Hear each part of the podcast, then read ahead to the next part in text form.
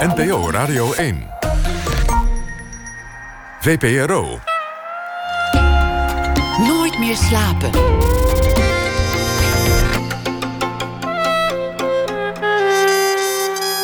Met Atze de Vriezen. Goedenacht en eh, welkom bij Nooit meer slapen. Straks na half twee een nieuwe aflevering van de serie Lees Days. Waarin eh, min of meer vergeten liter- literaire klassiekers opnieuw onder de aandacht worden gebracht. Dit keer zal het gaan over Hotel Moederland. Inktzwarte roman van de Turkse schrijver Yusuf Atulgan. En het komende uur tegenover mij, tot een uurtje of half twee, Harry Jekkers. Hallo. We waren hem kwijt. 14 jaar was hij, eh, was hij weg. Waar was hij? Ergens in de zon, op Ibiza, in een huisje. Af en toe een duik in het zwembad. Dat was het wel zo'n beetje. Het lekkere leven, zeg maar. Maar nu is hij terug. Maar liefst 150 voorstellingen in twee jaar tijd speelt hij met het Klein Orkest. Dat leuke, gekke bandje waarmee hij in de jaren 80 doorbrak. En het is een eh, hartverwarmende, nostal- nostalgische avond. Zo'n avond met het Klein Orkest. Met liedjes over werkloosheid, liefde en dood. En altijd weer, altijd weer die angst voor de burgerlijkheid. Harry Jekkers werd in 1951 geboren. Waar anders? In Den Haag. De stad waar hij het enige echte volkslied voor schreef. Een liedje dat eh, ver voor zijn dood nog zal worden gezongen in de kroegen en op de voetbalvelden. En geen wonder dat hij ook gevraagd werd voor een echte residency in de Haagse Schouwburg. Die heeft hij gekaapt elke zondag zo'n beetje tot eh, juli. Welkom Harry, leuk dat je er bent. Rechtstreeks goedenavond. Ja. vanaf de planken. Ja. Eh, eh, eh, gisteren Delft, vanavond Kampen. Kampen, ja. Ja, is OO Den Haag dan in Kampen net zo'n grote klassieker als in Delft? Ja, het is verwonderbaarlijk, maar het maakt niet uit. Dat is een soort evergreen. Dus waar je ook in Nederland eh OO Haag gaat zingen... het wordt uit volle borst meegezongen. Een soort... eh, ja, iedereen kent het. Dat is gek eigenlijk, hè? Want het is echt een stadsliedje natuurlijk. Ja, in feite wel, maar ja, het heeft die status zo van... eh, toen wij Rotterdam vertrokken, dat, dat kent ook iedereen.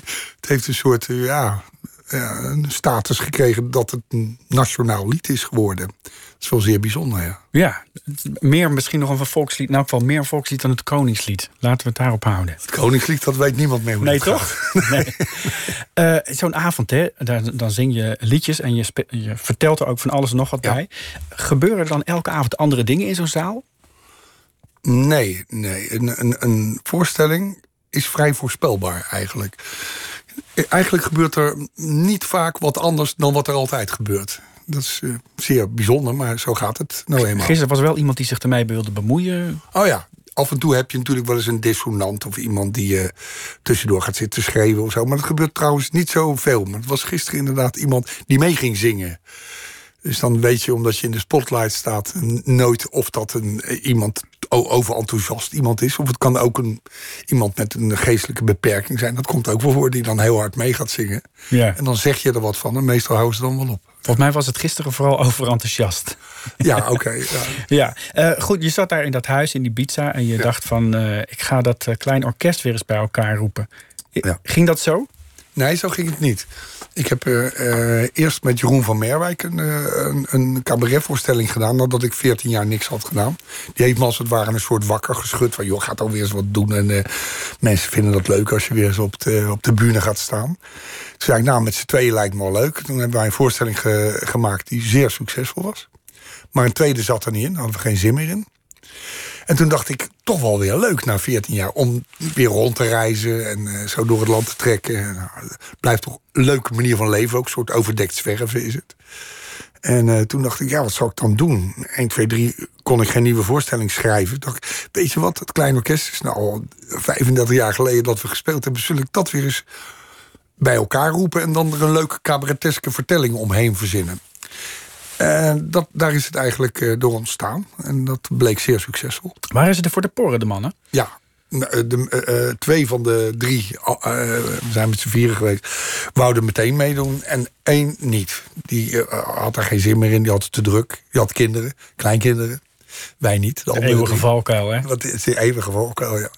En eh, toen hebben we daarvoor een invaller gevonden. Een jonge gozer, die, eh, die een hele goede muzikant... die snel die liedjes allemaal zich eh, eigen kon maken. En eh, toen zijn we de boer opgegaan met veel succes. Het is allemaal vol. Je hebt het nooit eerder gedaan, hè? Dat, dat, dat bandje weer bij elkaar geroepen. Nee, nee we hebben, zijn in 85 uit elkaar gegaan. Dus dan heb je het over vier, wat is dat? 15, 34 jaar geleden. En we hebben nooit meer eh, gespeeld. Nee, nee. En eh, nu we bejaard waren, over de 65, nou, laten we het weer eens doen. Laten we het doen, ja. En dat gaat eh, heel erg goed. Ja. Zullen we even eh, voor de, om eventjes voor de mensen, het is toch 35 jaar geleden, even een kleine compilatie van eh, het Klein Orkest in Vogelvlucht. Ik ben benieuwd. Oost-Berlijn, unter den Linden. Er wandelen mensen langs vlaggen en vaandels. Waar Lenin en Marx nog steeds op een voetstuk staan. Over honderd jaar zijn jullie allemaal dood. Over honderd jaar zijn jullie allemaal dood. Over honderd jaar zijn jullie allemaal dood. En wij ook. Laat mij voorlopig lekker Werkeloos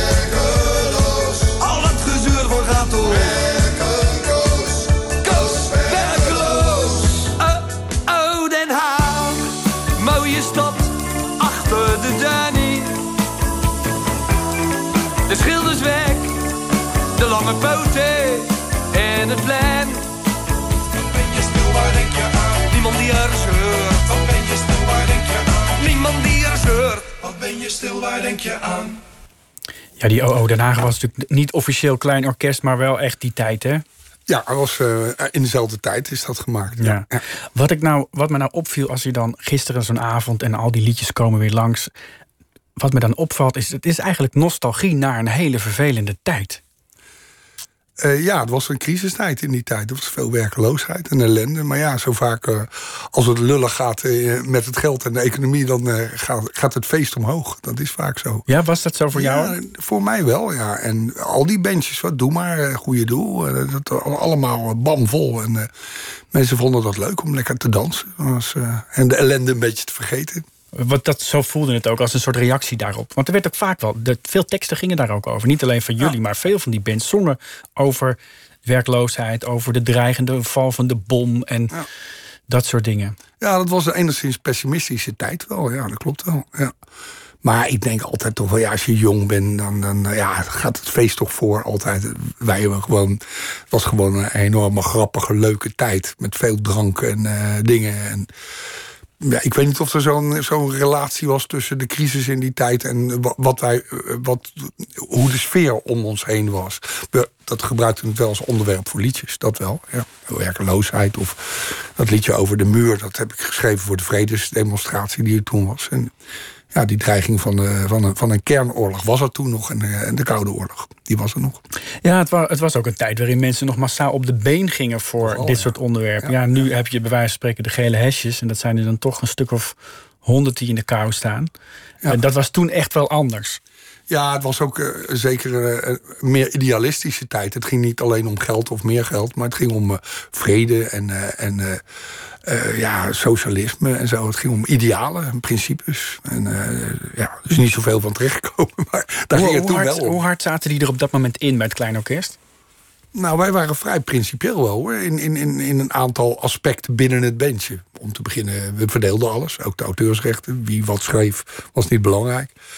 Eh, om de acht voorstellingen deden we een benefiet voor een goed doel. Dan konden mensen indienen. Dus je deed één voorstelling eh, structureel voor niks.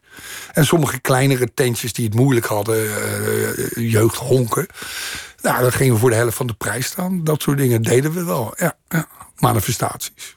Ja, ook die, ook die politieke manifestaties. Ja, ook wel demonstraties, ja. ja. Dat, dat over de muur lied, dat, dat werd, eh, dat werd een, een, een lied dat een, een soort beweging echt ondersteunde. Hè? Ja, ja. Welke, hoe zat het ook weer precies? Met die, die, die, die demonstraties? Die, die demonstratie, dat was een, een, een, heel... ze zeggen de grootste demonstratie die er ooit in Nederland is geweest, in 83. Tegen de kruisraketten en tegen de spanning tussen Oost en West. Een vredesbeweging. En die was, eh, was heel erg breed gedragen. Mensen waren bang dat dat uit de hand zou lopen met die kruisraketten. En, eh, dus nou, dat was een demonstratie voor de vrede eigenlijk. En eh, toen ik opdracht kreeg, dus ik heb een opdracht gekregen van de vredesbeweging om een lied te schrijven. Hadden ze me marsmuziek opgestuurd en dat vond ik niks. Weet je wel, weg met de kruisraketten en dat soort dingen. Ja. Toen hebben we Over de Muur gemaakt. En ik denk, ja, Over de Muur is namelijk eh, geen links- of een rechtslied. Mensen zien het vaak als een actieachtig links lied. Maar het is eigenlijk meer een lied van... eh, jongens, waarom hebben wij die muur? Het is overal wat en nootje dat. Aan de ene kant is er vrijheid. Maar ja, voor veel mensen is dat vrijheid van een eh, goudvis in een snoegenvijver. Want als je geen geld hebt, ben je nergens. En aan de andere kant is gelijkheid, maar kan je niet zeggen wat je wil. Dus het, eh, het is een soort van, kunnen we niet iets beters verzinnen aan allebei de kanten van de muur? Weet je een soort, ja, het is altijd wat en nootje dat lied. En dat kan dan gedragen worden door alle gezinten en mensen. Weet je, een soort verbroederend lied. Dat denk ik ervan tenminste. Want je hebt natuurlijk de popmuziek. Je hebt eh, zeg maar een soort klassieke dynamiek tussen een band en zijn publiek. En je hebt dan een heel ander soort dynamiek lijkt. Het moment dat je op zo'n manifestatie staat. En je staat eigenlijk niet voor jezelf, maar voor een soort hoger doel. Hoe, hoe, hoe was het om op dat soort dingen dan te spelen? Ja, dat was wel heel bijzonder, ja. ja. ja. Ik vind het een moeilijk te beantwoorden vraag, want je bent toch altijd een bandje. Je bent toch ook altijd entertainer. Weet je wel, je moet juist op, op hele saaie manifestaties waar iedereen bloedserieus voor de, uh, voor de vrouwenbeweging is en het milieu en zo. Dan is het toch altijd wel leuk als er een komische noot in zit. Dat, dat, dat toontje van. Uh, jongens, over honderd jaar zijn we allemaal dood. Dus laten we er wat van maken. Dat hebben wij altijd wel gehad. Maar ik denk dat we daarom heel veel werk in die richting hadden. Omdat we een, wat positievere, leuke noot... maar toch als linksbandje konden brengen... in dat serieuze gediscussieer van die tijd. Want dat was er wel. Ja. ja. En hoe verhielden jullie dan tot al die andere Nederlandstalige bands... die op dat moment in één klap doorbraken? Nou, die waren iets minder principieel in die dingen. Wij gingen ook niet bij de Tros, de Avro. En uh, dat vonden wij allemaal niks. Uh, uh, Kun je je nou niet meer voorstellen, toch? Want dat maakt, zoveel maakt het ook niet zoveel uit, denk je? Nee, dat maakt op de ogenblik geen bal meer uit. Maar in die tijd vond ik wel. De Varen was een zeer duidelijk geprofileerde omroep... die die nou helemaal niet meer is. Maar in die tijd uh, hadden wij daarvoor gekozen... om uh, niet op een of andere marktplein in Lunteren te gaan staan... van jongens, laat die handjes eens zien. Bij volle toeren en playbacken, daar hadden wij geen zin in. Dat deden die anderen wel. ja, dat was ook, hoorde bij het principelijstje van ons. We gingen alleen voor de VARA en de VPRO. Nou weer. Maar de VPRO zijn we nooit terechtgekomen... want die vonden onze klote mensen. Dus daar mochten wij nooit optreden. Maar bij de VARA wel. Is dat ooit gekanteld? Want op een gegeven moment, zo'n, zo'n, net als Doe maar, Doe maar, dat vond iedereen ook. Um, ja. Serieuze muziekliefhebbers vonden, ja. dat, uh, vonden dat klote bent. Ja. Van kindermuziek of zo. Ja, ja. En jullie maakten wat dat betreft op een gegeven moment natuurlijk ook kinderliedjes. Dus wat dat betreft maak je jezelf ook verdacht bij de serieuze muziekliefhebber. Ja, ja, klopt. Daar hadden jullie echt wat dat betreft Mali, Mali aan. Ja, want het is. Uh, wij, ik vond ons eigenlijk toen al een beetje cabaretesk bandje. Weet je wel, veel praten tussendoor deed ik al toen. En een heleboel rare stijlen door elkaar. Soms kinderliedjes of, of, of begeleiding met alleen een basgitaar. Vreemde liedjes. Dat vonden wij in die tijd leuk om te doen. Dus we zijn als popband nooit zo serieus genomen, nee. Maar hoe zag het publiek er dan uit? Hoe ging zo'n concert? Tja, eigenlijk net zoals het nu weer gaat mensen een hele leuke avond hadden. Omdat het is wat anders was als 1, 2, 3, 4. Weet je wel, hoop herrie licht en rook en wolken. Bij ons was het gewoon een goede avond. En uh, we beginnen met onze eerste liedjes, een walsje. Weet je wel. Ik denk dat de teksten heel erg belangrijk waren. Want die vind ik nog steeds niet verkeerd. De muziek trouwens ook niet. Maar die teksten, die waren, uh, vond ik zijn de collega's destijds het altijd mee eens geweest... van onze nederpopvrienden. Dat Klein Orkest had hele goede teksten. Ik ben ook heel vaak gevraagd als tekstschrijver door de anderen. Ja. En toch ben je er op een gegeven moment mee opgehouden. En ja. eigenlijk, wat mij opviel, je bent nu 14 jaar weg geweest. Ja. Je hebt eigenlijk daarvoor heb je 14 jaar op toneel gestaan als cabaretier. Ja. En eigenlijk heb je daarvoor ook een jaar of 14 het muzikantenleven geleefd. Is dat nou toeval dat die, die 14, dat daar een soort ritme in zit? 14? Nee, nee. Daar heb ik nog nooit over nagedacht. Dus ik kan je nou niet uitleggen op welk ritme dat is. Maar nee, dat zou ik niet weten. Ik, dat is toeval, denk ik. Ja. ja. Je bent er echt uit geweest. Echt weg. Ja, helemaal weg. Wat heb je nou gedaan in die 14 jaar? God, ja, de vragen ze waar. Van alles behalve optreden. Ik heb, op werkgebied heb ik wel uh, een stuk of vijf kindermusicals geschreven. De liedjes ervan. Liedjes voor kinderen voor kinderen wel eens een poging gewaagd om wat te doen. Boekjes geschreven. Een poging ben, gewaagd tot een conferentie? Tot een voorstelling weer, dat je denkt, maar ja, halverwege dacht ik, ja, ik heb ook geen zin meer ook. Waarom niet? Mm, ja. Ze zijn moeilijk te beantwoorden. Nou, om, waarschijnlijk omdat ik geen goed idee had. Of, eh, er kwam niet echt iets uit waarvan ik dacht, eh, ik ga ermee door. En ja, als je iets eh, niet kan, heeft vaak ook met, eh, met of je het wil. Dat moet, je, als je het heel graag wil, kan je meer dan wanneer je het niet zo graag wil. En als je ineens iets goed vindt, dan ga je weer iets graag willen. Maar dat lukte gewoon niet. En ik vond het ook niet zo erg. Maar het lijkt me heel lastig als er iets is wat je altijd met hart en ziel hebt gedaan, op het toneel gestaan, en op een gegeven moment wil je het niet meer. Nou ja, goed, eh, zo zit mijn karakter in elkaar. Ik wil, alles gaat vervelen me- mij een beetje in het leven na een tijdje. En dan ga je weer eens wat anders doen. Want je vroeg me net wat ik nou gedaan had. Dus ik begon over mijn werk. Maar ik heb ook gereisd. Tegenwoordig noemen ze dat een bucketlist. Ik wist niet dat dat bestond. Maar ik had altijd, altijd mijn idee om eens een keer helemaal Zuid-Amerika rond te reizen. Australië te bekijken, Zuid-Afrika. Daar was ik allemaal geen tijd voor gehad. En ik had eh, goed verdiend. Dus eh, ik dacht, ga ik zo mijn gemakje doen. Dat soort dingen. Echt dingen. De Nijl, een keer helemaal afzakken. Dus dat vond ik erg leuk. Feest vieren gewoon. Stomweg. Gewoon feest. eh, eh, op stap. Eh, goed eten. Veel lezen. Ik, ik lees erg graag. En ik heb een, zo, ik noem het altijd voor de gein een landgoed, maar drie voetbalvelden grond in Spanje. Dus dat er ploegen en bosbouwen en hakken en vuurstoken. Self-supporting zijn. Ja. Het is een hele belangrijke periode in mijn leven geweest. Van die 14 jaar ben ik echt volkomen zelfstandig geworden. Nergens meer bang van. Het is zeer vruchtbaar eh, geweest dat ik 14 jaar eruit ben geweest. Hoe komt dat dat je er nergens meer bang voor bent? Nou, dat heeft te maken. Ja, als je jonger bent, dan ben je wel eens bang. Bereik ik wel wat? Eh, wil ik wel kinderen of niet kinderen? Dat kan je wel eens aanvliegen. Word je ook aangepraat? Eh, word je ook aangepraat? eh, kan ik mijn hypotheek wel betalen? Zal het wel goed gaan met de muziek? Eh, als je jong bent, moet je er nog inkomen. Maar op een gegeven moment had ik, had ik dermate veel succes gehad dat ik genoeg had verdiend. En dan ga je daar zitten en dan word je op jezelf teruggeworpen. En dan kom je er ineens achter dat je zonder roem, applaus, eh, geld en, en, en, veel geld verdienen en aandacht. heel erg relaxed in je eentje kan leven. En dan verdwijnen al die angstjes en paniekbuitjes die je wel eens hebt. En, en, twijfels. En dan kom je er ineens achter dat je helemaal alleen, eh, helemaal alleen, zelfstandig eh, kan leven.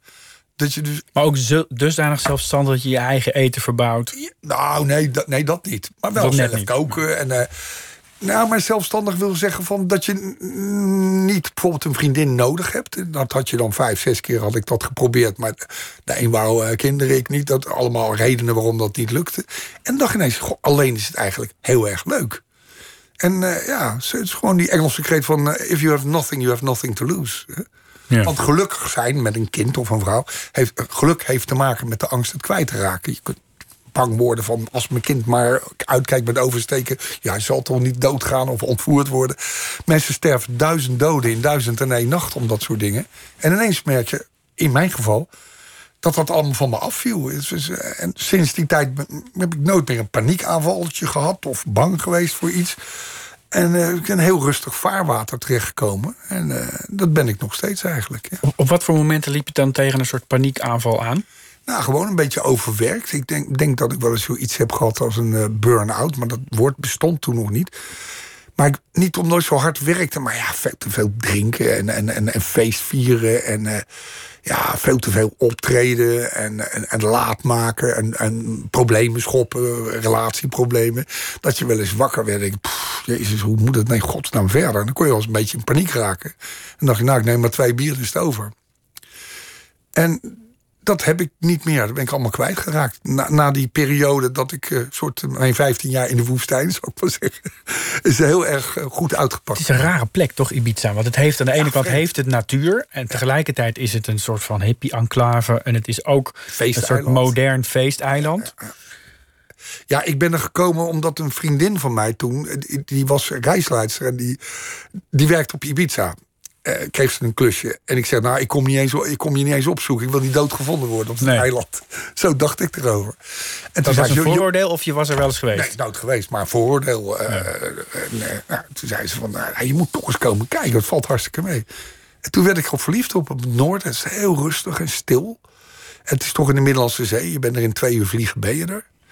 En dat feest, ja, dat is na twee maanden weg. En daar, kan je, daar woon ik eh, 35 kilometer vandaan. Dat is er bij mij helemaal niet. En ik denk, god, dat dat bestaat zeg, wat leuk. En toen kon ik een stuk grond, heel lang geleden, al twintig jaar terug, kopen voor, voor weinig, in de peseta-tijd nog. En daar ben ik heel erg blij mee. Ik voel me er heel erg thuis. En als je wil feesten, dan kan je er naartoe. Maar als je rust wil hebben, dan ben ik gewoon thuis. Ja, je had het net over, de- over eh, ja, eh, je toch verliezen in af en toe eh, wat te veel drinken als je een probleem weg wilt hebben, dat soort dingen. Ik kan me voorstellen dat er ook een, een enorme druk is op het moment dat je een succesvolle carrière hebt. Dat je weer iets nieuws moet gaan maken, wat net zo grappig en net zo succesvol is. Was je daar gevoelig voor? Ja hoor, dat is. eh, eh, eh, daar lig je altijd wel enigszins van wakker hoor. Om een nieuw ding helemaal te moeten maken. Ik, ik ben nooit bang geweest om op te treden. Dat vind ik altijd leuk. Maar het schrijven, je, de verwachtingen zijn hoog. Eh, eh, er zijn veel mensen loonafhankelijk van je. Technici, eh, boekers, toestanden. Dus dat is altijd vrij stressvol om, om wat in elkaar te draaien. En, eh, en te kijken of het blijft drijven de eerste keer. Dat is toch altijd spannend. Ja. Oké, dus dan ga je daar zitten. Je zit in je eentje, je woont daar op je gemak en je voelt je relaxed. Komt er dan op een gegeven moment toch een moment dat je bang bent om vergeten te worden? Ehm, nee, heb ik echt, er- echt nee, nood gehad. Nee? Nee, interesseert me helemaal, het interesseerde me helemaal niet. Nee. Nee, nood gehad. Gewoon, er is Gewoon niet iemand je wil. iedereen die eh, liedjes maakt, of te- er is toch altijd een drang naar erkenning. En misschien toch ook wel een soort van droom van eeuwigheidswaarde. Nou, kijk, erkenning voor, voor je werk, dat heeft denk ik iedereen. Iemand die tafels maakt wil graag horen van bedankt voor je tafel en een mooie tafel. Dus dat heb ik ook. Maar als je dus, eh, ja, zeg maar 20, 25 jaar alsmaar applaus krijgt en wordt toegejuicht, eh, want daar komt het op neer. Ik heb nooit zoveel zepers gehaald in mijn leven. En dat gaat gewoon vervelen. Op een gegeven moment heb, heb je dat gedaan. En heb je dat eigenlijk bereikt? Gewoon, eh, ja, je hebt ook daar zoveel geld mee verdiend... dat je voor de rest van je leven voor geld niks meer hoeft te doen. Ik ben geen big spender, dus ik heb niet zo gek van nodig om dat te bereiken. En eh, ja, dan heb je het allemaal gehad. Dan, dan, dan, dan kan ik echt buiten. Ja, dat heb ik ook wel bewezen. Als je 14 jaar geen applaus en niet gaat staan daar... dan is het ook niet echt heel heftig. Collega's van mij, Joep van het Hek, daar heb ik wel eens mee gepraat... die zou doodgaan als hij niet meer op het podium kon staan. Die, die, die moet daarop, vreekt die jongen ook. Die, die, die kunnen dat niet laten. Maar ik heb het 14 jaar Ja, gelaten. dat lukt eigenlijk heel makkelijk. Kun, kun je überhaupt dingen makkelijk achter je laten? Ja. Ja, denk Schepen verbranden. Wisblok, weg ermee. Ik bewaar ook bijna nooit wat. Nee? Ik gooi alles weg, ja. Je hebt ook geen, geen eigen archief van dingen Nee, die je ooit nee, hebt gedaan? nee. Of... Een paar affiches hangen er aan de muur en een gouden plaat. eh, En, en, en een prijzen, eh, dat vind ik wel leuk. Als je een keer eh, niks verzint, dan kijk je eens naar die prijzen... en denk je, hé, hey, ik heb toch wel wat gepresteerd. Maar geen archief of geen brieven. Nou, ja, het staat in, in een doos in de kelder, sommige dingen. Maar ik ben geen eh, hoorder. Nee. Je bent geen, geen verzamelaar en het, het is allemaal eh, vluchtig. Ja, nou ja, gewoon what next? Eh, het verleden is het verleden. Wat gaan we nu doen? Dat, eh, zo ben ik wel. Heb je eigenlijk destijds eh, afscheid genomen van het toneel? Of is, is het gewoon, eh, kwam er gewoon geen nieuwe voorstelling? Nee, ik heb nooit gezegd ergens. eh, dat zal ik ook nooit gaan zeggen van eh, ik hou er mee op. Of ik, ik ben gewoon stil weggegaan. Gaan mensen dan aan je trekken? Mensen Ja. die trouw naar je voorstellingen zijn gaan. eh, Ja, veel eh, eh, eh, in die tijd nog brieven. En mensen die, ja... eh, het- of op een gegeven moment stond op internet... hij zal wel dood zijn of zo. Dat soort dingen. Kijk. Of, of een missie of zo. Ze zijn nu bijvoorbeeld heel erg blij, hoor ik elke avond, dat ik terug ben. Ze raar om te horen. We zijn zo blij dat u er bent, zeggen ze dan. Dus ze zullen me wel gemist hebben, maar ja. Ik, ja, ik denk dat ik het nou juist weer zo ongelooflijk leuk vind... omdat ik het 14 jaar niet gedaan heb. Wat betekent het nu weer om op het podium te staan?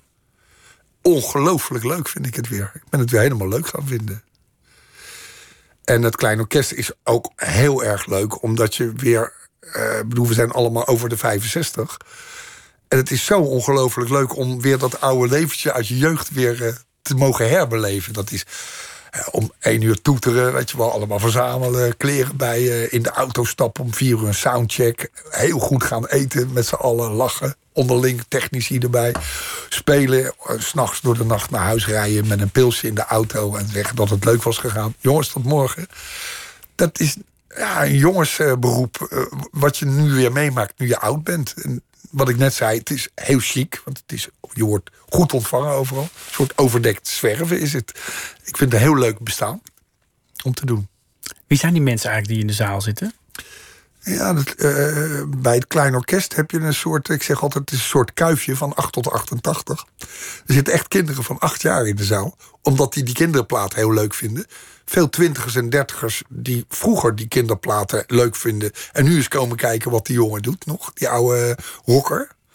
En ook veel mensen die ons vroeger gezien hebben, dus van onze leeftijd, 65. Heel gemêleerd publiek. Het is eigenlijk gek hè, dat die volwassenen en die mensen die inderdaad de pensioengerechtigde leeftijd... die zitten te smullen van een kinderliedje over... Een, "M- mijn vader is een leugenaar. dat is, ja. Het is wonderlijk om te zien hoe dat gaat. Maar wat ik nog het meest wonderlijk vond... is toch die soort oprechte ontlading... op het moment dat je dan die klassieker gaat zingen over de muur. Ja. En dat, ja, je, je, ik, je, je speelt dat natuurlijk deels ook... maar het, het is ook oprecht dat je daar dus ook een soort stil van wordt. Dat je merkt dat dat nummer echt zo'n waanzinnige impact heeft. Het is echt heel gek, want het is een nummer dat bij uitstek zich leende voor die tijd. Het ging over iets heel specifieks, over de Koude Oorlog. Die oorlog is er al lang niet meer.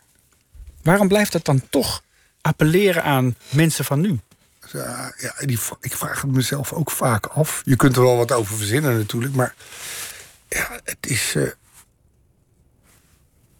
ja, wat zal ik dan nou weer eens. Nu je het vraagt over verzinnen, zou ik wel zeggen. Je kunt een heleboel redenen voor geven en geen. Het, ik ben het met je eens dat het heel wonderlijk is dat zo'n lied nu al. wat is eh, verdomme 35 jaar oud. En staat nog steeds in de top 2000. Het wordt overal gedraaid terwijl die muur weg is. Dan gaat, maar ja, Het is ook tegen- nooit als een tijdloos liedje geschreven natuurlijk. Het was heel een doelbewust voor één dag was- bedoeld. Ja, van de jongens, het is al, hè, die ene kant muur en de andere. Maar het, klaarblijkelijk, eh, ja, de nieuwe muur is bijvoorbeeld de Middellandse Zee... tussen de armoede en... Er zijn twee systemen, toch nog steeds wel een beetje. Dat, dat links eh, of rechts, eh, wa- wat is nou voor- en het nadeel ervan? Moeten we eerlijker delen en dus mensen onvrijer maken? Eh, Want als je, zo gauw je zegt, we gaan eerlijker delen... moet je het geld van de rijken wegpakken en aan de armen geven. Nou, dan zijn zij hun vrijheid kwijt. En zo gauw je de vrijheid ophevelt... dan mag iedereen gaan doen waar hij zin heeft... en dan gaat de gel- gelijkheid weg. Dat is het denk ik een beetje, dat eeuwige dilemma... over eh, tussen vrijheid en gelijkheid. Misschien is dat het wel, wat zich ook wel eens vertaalt nu weer in Poetin tegen, eh, tegen Europa. Of, eh, We begrijpen dit eigenlijk allemaal nog steeds. Wat er nou, hoe dat zat, hoe dat ging. ja, dat denk ik wel dat je een systeem hebt wat, wat voor gelijkheid gaat. Maar dan wordt het autoritairder en onvrijer. En je hebt systemen waar het vrijer is en dan wordt het ongelijker. Dat is denk ik dat dat, dat dilemma zit heel mooi in het liedje. En dan het wat flauwe, maar toch mooie beeld van, dat die vogels, vogels. daar geen last van hebben. Die, Ja. die kunnen gewoon overal eten zoeken en die zijn gelijk. We gaan zo even naar het nieuws. En dan gaan we het ook over die andere voorstelling hebben. Hartstikke Die misschien nog wel belangrijker is. Voor mij wel, ja.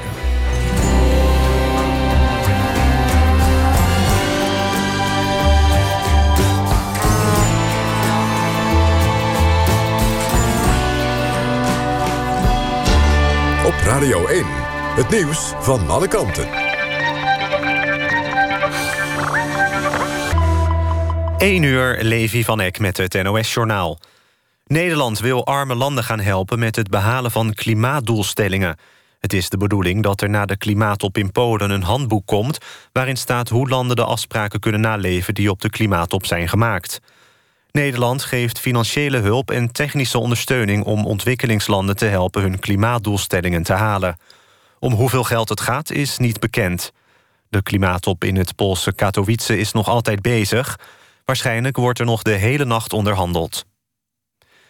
Een op de drie autobezitters ontving vorig jaar één of meerdere snelheidsboetes, blijkt uit cijfers van het CBS. Het onderzoeksbureau bekeek ook per automerk hoeveel snelheidsboetes er zijn uitgedeeld in 2017. Vooral bestuurders van Audi's en BMW's ontvingen veel boetes. De minste boetes waren voor bestuurders van een Daihatsu of een Daewoo. Verder vielen Tesla-rijders op. Zo'n 75% van hen pakte tenminste één boete. Lelystad Airport wordt mogelijk toch opengesteld... voor vliegmaatschappijen die nu niet op Schiphol vliegen. De uitbreiding van Lelystad Airport was alleen bedoeld... om vakantievluchten over te nemen van Schiphol. Maar de Europese Commissie gaat niet akkoord met het voorstel van de minister... om op Lelystad alleen maatschappijen toe te laten die van Schiphol komen. Netbeheerder Enexis moet bijna 50.000 zogenoemde slimme meters vervangen. Uit onderzoek van de toezichthouder is gebleken... dat de veiligheid van de gasmeters niet kan worden gegarandeerd. De toezichthouder noemt de situatie urgent. Het probleem kwam onlangs aan het licht door drie meldingen van mensen... die thuis een gaslucht roken. De meters bleken gas te lekken door een gebrekkige lijmverbinding... op de achterkant van het apparaat. Het weer, het koelt vannacht af tot min 5 graden. Lokaal kan er een mistbank zijn. Overdag zijn er perioden met zon. Het blijft vrij koud met temperaturen rond het vriespunt. Morgennacht valt er sneeuw of natte sneeuw en kan het glad worden. Dit was het NOS Journaal. NPO Radio 1. VPRO. Nooit meer slapen.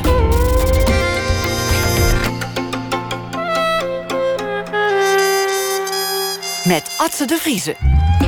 Welkom terug bij Nooit meer slapen. Tegenover mij nog steeds Harry Jekkers te gast. Vanwege zijn uh, nieuwe solovoorstelling eigenlijk. We hebben het net gehad vooral over uh, uh, het Klein Orkest. Dat is ook terug en veel in het land te zien. Maar er is dus ook die andere voorstelling, Achter de Duinen. Achter de Duinen. Ik kan het niet zo goed als jij natuurlijk. Nee, nee, nee. op z'n Haags natuurlijk. Ja. Een voorstelling die, gaat, die speelt in Den Haag. En ook denk ik zich afspeelt in Den Haag. Toch? Het is, Ja, je zegt net, voor je zegt net, het is eigenlijk een belangrijkere voorstelling dan die terugkeer van het bandje. Ja, om- te beginnen omdat het nieuw is. Dus ik heb eh, tot mijn, eh, niet verbazing, maar het is toch een goed gelukt ding. En er zitten maar een stuk of vier, vijf oudere liedjes in. En een stuk of tien nieuwe. Maar het verhaal is helemaal nieuw. Het is heel autobiografisch. Autobiografischer dan ik ooit gedaan heb. En het is cabaret en folkgitaar spelen. En daar ligt echt mijn eh, voorkeur. Een bandje ik, ben ik, vind ik ook leuk om in een band te spelen. Maar het allerleukste, daarom ben ik er ook mee opgehouden destijds. eh, En een cabaretier geworden, vind ik folkgitaar spelen. Singer-songwriting. En humor, lachen, stand-up. Ja. Verhalen vertellen. En je wilde heel graag een autobiografische voorstelling maken. En, en ook een hele nostalgische voorstelling. Ja. Waar komt dat nostalgische gevoel vandaan? Nou, kijk, ik, eh,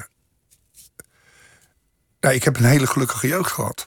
Echt heel erg gelukkig. En eh, tot mijn twintigste, zou ik maar zeggen, in Den Haag geweest, 21ste. een geweldige tijd gehad. Dus ja, daar heb je heimwee. Je hebt heimwee naar je jeugd. Ik tenminste wel. Daarna werd het moeilijker. Moest je op kamers gaan zitten. Ik werd ingelood in Groningen. Engels studeren. Een beetje Nou ja. diepe, dat werkte helemaal niet Nee, dat werkt. Dat is bij veel mensen hoor je dat. Ineens ben je eh, eh, helemaal weggerukt uit je sociale context en ouders en, en verzorging. Met alles zelf doen. Kreeg ik het moeilijk. En daarna eh, ja, kwam het leven. Ik werd leraar. Dat vond ik ook niet leuk. En pas toen het bandje ging lopen, waar we het net over gehad hebben, toen werd het wat leuker. Maar ik heb altijd met zeer veel ja, vreugde en, en, en, en nostalgisch teruggedacht aan mijn jeugd. En dat is al heel vaak een bron van inspiratie geweest voor mij.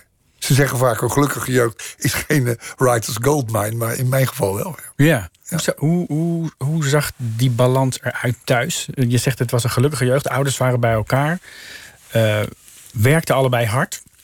Nou ja, mijn moeder was gewoon huisvrouw. Dus je had een eh, 100% moeder die echt met thee en kaakjes op je zat te wachten.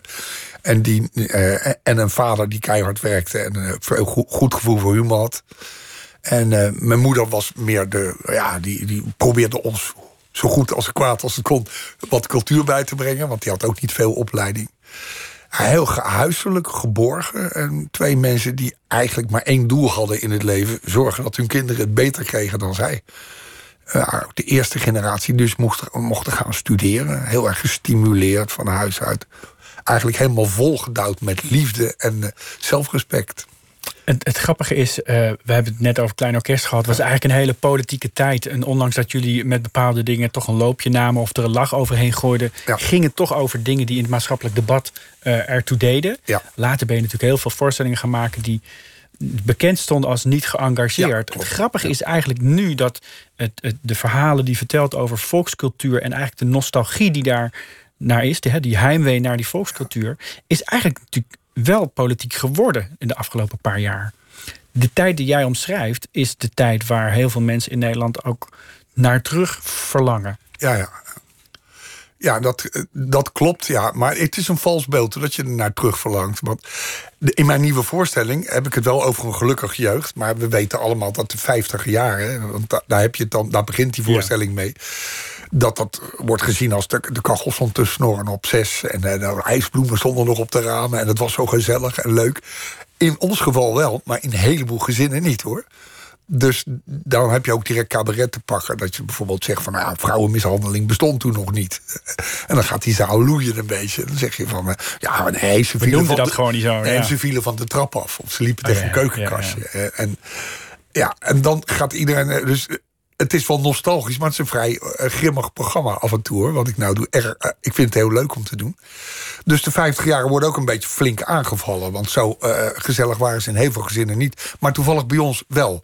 Dus ik kan dan echt zeggen, bij ons viel niemand van de trap. Weet je wel? En mijn vader leende ook geen suiker bij de buurvrouw.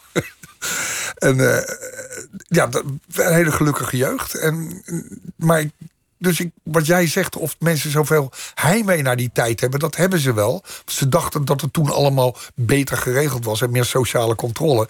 Maar er was onder de oppervlakte natuurlijk enorm veel ellende die niet benoemd werd. Maar je had het net natuurlijk al over, eigenlijk over de omroepen... die natuurlijk toen nog eigenlijk heel erg verbonden waren aan die zuilen. Hè? Ja, Eh, verzuild, en ja. en dat is natuurlijk eigenlijk wat in de jaren 50 nog veel sterker het geval is. Ja. Dus ook overzichtelijker. Ja. Ehm, het feminisme moest nog komen. Ja, dat kwam pas in eh, de eind eh 60 jaren. En, wat voor rol heeft het in jouw leven gespeeld? Nou, een vrij grote rol. Nogal. Da- Daar gaat die voorstelling met name ook over. Dus het gaat niet alleen over Den Haag of nostalgie. Maar het gaat over, eh, over mijn moeder, die toevallig Dien heette. Een betere naam had ze niet kunnen krijgen. Want die was zeer dienstbaar en zo. Tot aan nu gaat het ook. Waar, vrouwen de vrouwenrol in mijn mannenleven zijn is de vrouwenrol zo ongelooflijk eh, veranderd. Ze zeggen vaak, wat is de grootste verandering in je leven? Ja, iedereen, eh, internet. Of, eh, ik vind die omdraaiing van die rollen, dat is iets gigantisch geweest. Moet je je voorstellen, wij konden tegen onze moeder gewoon nog zeggen... koffie, dan kreeg je koffie. Weet je wel? Breng mijn fiets even weg, mijn band is lek. Of waar ligt mijn onderbroek? Mijn moeder deed alles. En toen je eenmaal... In, Had je op een gegeven moment ook een gevoel van dat, kreeg, nou, dat klopt eigenlijk niet meer? Nee, dat vond je toen normaal. Ja. En op een gegeven moment kwam je erachter dat dat niet normaal was. Want dat leerde je van je vriendinnen. En nu is het totaal omgedraaid. Daarom heb ik in die voorstelling ook een lied over Anouk gemaakt. Want De mij- zangeres Anouk. Zangeres Anouk, Het- want die is... het Haagse icoon. Ja. Die is Hagenees. En het totale tegenbeeld van mijn eh, moeder. Snap je? Dat is, die is het feminisme al voorbij. Die heeft dat niet eens meer nodig. Eh, Die, Ze krijgt heel veel kritiek op haar zelfstandige manier van doen. Dus zij is echt een pispaal op dat gebied. Ja, en op de meningen over de zwarte medemens en zo. En eh, ik vind eh, ik ben een enorme fan van haar. Niet alleen van haar werk, maar ook van haar hele houding. Dat, eh, ik, ik zeg het altijd zo: mijn moeder had de eerste golf van het feminisme gemist. Eh, want ze was te oud om erop mee te surfen. En, en, en Anouk is al lang van boord af van, de, van, van, van die gemiste boot. Eh, Die heeft dat niet eens meer nodig. Want die heeft gewoon scheid aan alles. Zo moet het ook, zoals wij vroeger hadden als jongens. Je deed gewoon waar je zin in had. Of dat nou kinderen krijgen is, of zingen. Of het nou met een eh, eh, eh, zwarte man trouwen. Of, eh, eh, of, tegen zwarte Piet zijn. Ze is gewoon wat ze is. En ze heeft er scheid aan. Het is een zwarte man. En nogal een mooie ook. eh, Met veel talent. Dus daarom ja, past dat heel mooi in mijn voorstelling. Want het gaat heel veel over het feminisme en de veranderende vrouwenrollen. En hoe je daar als man in verhoudt. Het is wel, ja, je, je schrijft natuurlijk vaak over vrouwen, mannen, vrouwen, relaties. Eh, je hebt er natuurlijk heel zelf doelbewust voor gekozen. Het is goed voor mij zo. Ja. Dat staat er eigenlijk al vanaf het allereerste begin in. En je hebt ook in de jaren tachtig, dat is minder bekend dan de liedjes misschien inmiddels nog, maar ook een keer een boek geschreven dat daar ook al heel over ging. Daar werd een personage opgevoerd dat Theo heet. En dat eh, alles deed om zich aan te passen aan de nieuwe. Ja. Dat werd een drama. Ja, dat werd een drama in het boekje. Ja, Het was een groot succes, dat boek, toch? ja er heeft nummer 1 op de boekentop gestaan. Belachelijk veel van verkocht toen. Ja, het heeft me altijd ge, eh, ja, ge- gebiologeerd. Hoe, hoe die rollen zijn en hoe, hoe je als man verhoudt tegen de veranderende rol van de vrouwen. Dat is iets wat me altijd wel bezig gehouden heeft. ja. Is het nou zo dat op het moment dat jij als zelfverklaard eh, gelukkige vrijgezel naar, de, naar die veranderende vrouw rokt, is dat dan moeilijker voor jou als man met bindingsangst? Of kun je als man met afstand eigenlijk beter kijken naar wat er allemaal gebeurt en hoe die mannen daar waarschijnlijk mee zitten te worstelen? Ik niet overigens hoor. Nee? Nee, ik vind het prima als vrouwen een andere Ja, rol hebben dan ook in de jaren te 50. worstelen. Maar het is zo grappig om, eh, om te zien hoe dat veranderd is. Nee, ik ben er gewoon uiteraard eh, voor dat het verandert, logisch. En het is maar goed ook. Zo. En ja, het is gewoon. Ik, ik vind dat ik als een soort buitenstaander man, namelijk, kan je daar naar kijken. Hoe, hoe je moeder was en hoe zo'n Anouk is. Of hoe. En daar kun je ook grapjes over maken. Dat is gewoon leuk om, om, om, om bijvoorbeeld een grapje te maken. Als ik tegen mijn moeder zei, waar liggen mijn sokken? Dan had je ze al aan, bij wijze van spreken. En als je tegen je vriendin zei, waar liggen mijn sokken? Dan ging ze in de kamer staan en riep ze sokken, sokken. Weet je, dan moest je ze zelf gaan zoeken. En dat is, eh, die verandering vind ik leuk. Is, is het leuk om avond aan avond voor een zaal vol met mensen te spelen die wel die keuze hebben gemaakt? Die vrouw, die baan, die. Eh, kinderen. Ja, dat, eh, ja, dat weet ik er niet. Hoe, welke keuzes ze gemaakt hebben. Ik neem aan dat er veel in de zaal zitten die vrouwen en kinderen hebben en mannen. Maar ik niet. Eh, ja, nou, daar gaat het trouwens ook niet altijd over. Maar ja, ik weet helemaal niet wat voor mensen er in de zaal zitten, eerlijk gezegd. Dus, en ik denk dat eh, als ik eh, over mezelf vertel dat ik graag alleen woon en, en, en geen vrouw of vriendin heb of zo. Nou, misschien zitten er wel heel veel mensen te denken: Goh, wou dat ik dat kon doen. Maar misschien zeg ja, ik weet niet, ik heb geen flauw idee. Ik vind het een ook niet meer of minder. Het moet iets doen wat bij je past, vind ik. Ik wil graag even naar een van je eigen favoriete liedjes. Je Ja. noemde het zelfs het, je, met kop en schouders Ja. je favoriete klein orkestliedje. Ja, Eh, het heet Verloren Tijd. Verloren van, je eer- van de eerste LP, dacht ik. Eh, nee, tweede. Tweede. Nou, komt hij aan. Verloren Tijd.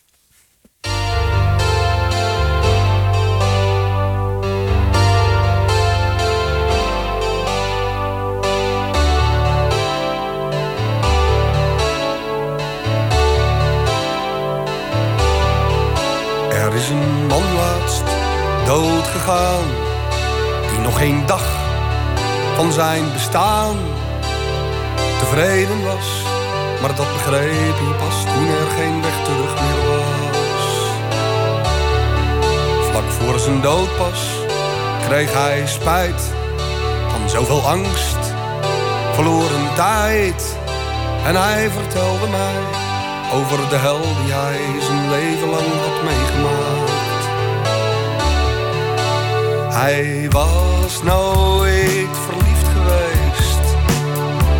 zelden verwonderd. Hij had nooit gegokt, dus hij was ook nooit bedonderd. Om ergens te komen had hij lopen moeten leren. Maar om iets te bereiken, leerde hij marcheren. Hij is iets geworden hij eigenlijk niet wilde. Zijn wereld verstilde, geen diepgang, geen top.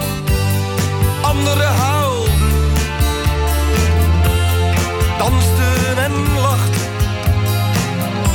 Maar hij stond te wachten en hij wist niet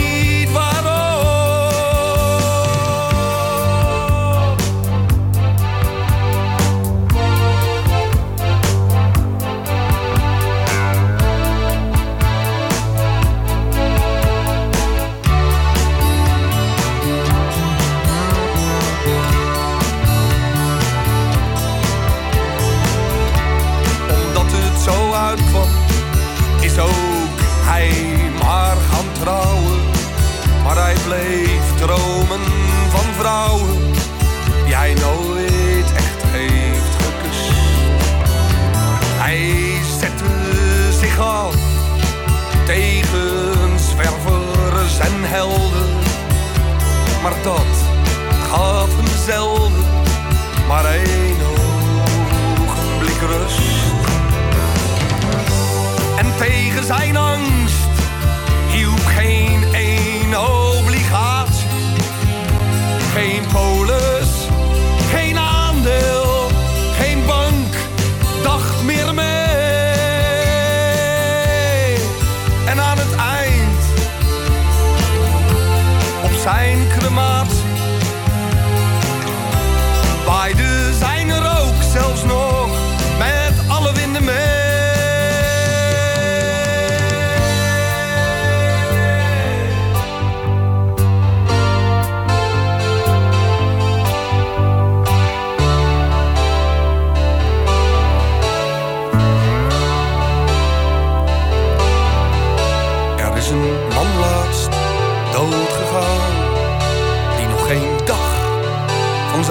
bestaan tevreden was.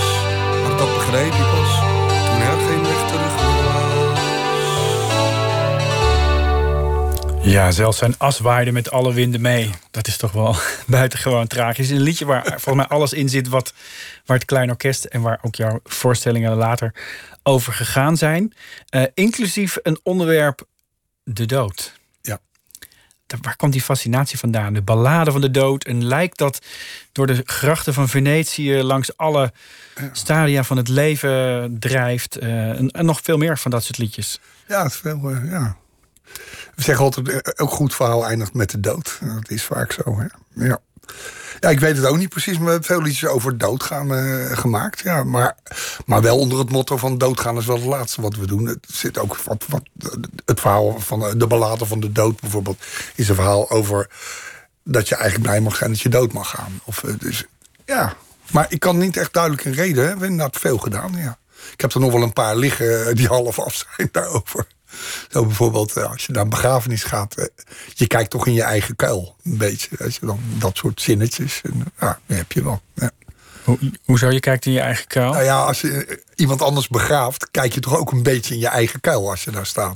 Je, bedenkt hoe het zou zijn als Ja, je daar je zelf denkt toch ook binnenkort lig ik daar. En, eh, Wanneer, wanneer ben je dat beginnen te denken? Want ik heb dat de paar keren dat ik naar een begrafenis ben geweest... nog niet gedacht. Maar ja, dan is de dood nog, voelt nog zo ver weg. Ja, dat klopt. Ja. Eh, maar ik had dat vrij jong hoor. Het is ook, een beetje, ja, ik heb Engels gestudeerd. Dus het hoort ook bij romantisch denken. Niet romantisch met bloemetjes en bijtjes, maar de romantiek, de, Engelse romantiek. Ja, een beetje fascinatie over die dood, wat dat nou eigenlijk is. En hoe je, hoe je daaronder zou voelen als het gebeurt. En eh, ja, dat is een beetje een romantisch gevoel. Ik vind, ja, Is het al anders om over de dood te zingen als je 27 bent of 67? Nee. Ja, nee, het is wel anders, maar ik, ik, ik, eh, om te zingen niet. Dat is gewoon een liedje, maar de, de dood op zich. Ik was bang om dood te gaan dan, toen ik jong was. Ja? Nu, nu niet meer. Nee. Ja, het is eh, heel vreemd. Ja. Waar is dat opgehouden dan? Nou, to- toen ik alleen begon te leven, dacht ik, Ook dat? Ja, dat, dat angst was voor de dood is ja, weggegaan? Ja, nou, ja. Dat je denkt, god man, eh, als je die stress kwijtraakt... van dat je van alles moet, ook hele leuke dingen, zie je alleen maar stress... nou, dan raak je dat kwijt. En denk je, nou, het is eigenlijk wel hartstikke mooi geweest. Ik ben al 52... Hè, Er zijn sommige mensen gaan dood op hun veertigste. God, heb ik allemaal niet bereikt. Maar prijsjes. Ik heb een mooi huisje kunnen bouwen hier zo.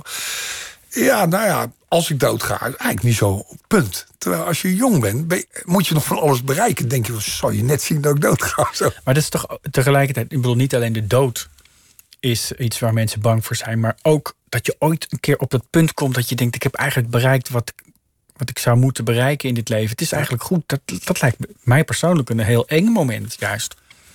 Ja, het valt wel mee. Ik heb bijvoorbeeld bij mijn eigen moeder gezien... ik de, de laatste drie dagen van mijn moeder begeleid toen ze doodging. Je weet hoe dat gaat, morfine, en, en dan ga je erbij zitten. Langzaam. En, langzaam. Maar mijn moeder, die, eh, daar heb ik zoveel troost aan, ge- aan gehaald... Die, die wou echt graag dood. Die was gewoon klaar. Dat heb ik nou nog niet. Ik ben niet bang om dood te gaan, maar ik, ik hoop niet dat ik dood ga binnenkort. Want ik heb het er erg naar mijn zin. Maar er kan dus een moment komen in je leven door pijn, moeheid, eh, kleine ziektes, ongemakken. Doordat je ouder wordt en niet meer meetelt, dat je denkt: het is mooi geweest. dat is een zeer geruststellende gedachte, toch? Als je dat punt bereikt dat je graag dood wil, dat het klaar is. Dat vind ik heel mooi. En daarom ben je volgens mij banger als je jong bent, want dan is het nog niet klaar. En als je dan al eens denkt, dan zal je net zien dat ik, dat ik iets krijg, jeugdkanker. Of, eh, ja, heb ik wel gehad, die angst dus toen. Of je loopt ergens onder, of je voelt een pijntje hier en daar, ga je naar de dokter.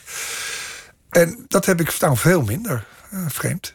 Ik kan me ook voorstellen dat uh, heel veel jonge mensen ook heel bang zijn om juist alleen te eindigen. En dan gaat het niet eens over een relatie, maar ook buiten een sociale context. Of dat je. Dat je, ja, je hebt jezelf, heb je het zelf eigenlijk aan moeten leren om alleen te zijn? Of is dat iets wat je gewoon natuurlijk ligt?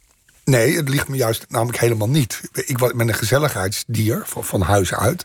Met heel veel vrienden en kennissen en zo'n bandje en aandacht. En, maar dan hoor je ja, en alles en vriendinnen altijd. En, en daar uh, problemen mee. Want veel oude kinderen, ik niet. En maakt allemaal niet uit. Nou, op een gegeven moment kom je gewoon denk je, ik hou er eens mee op met dat werken. Ik vind het niet leuk meer.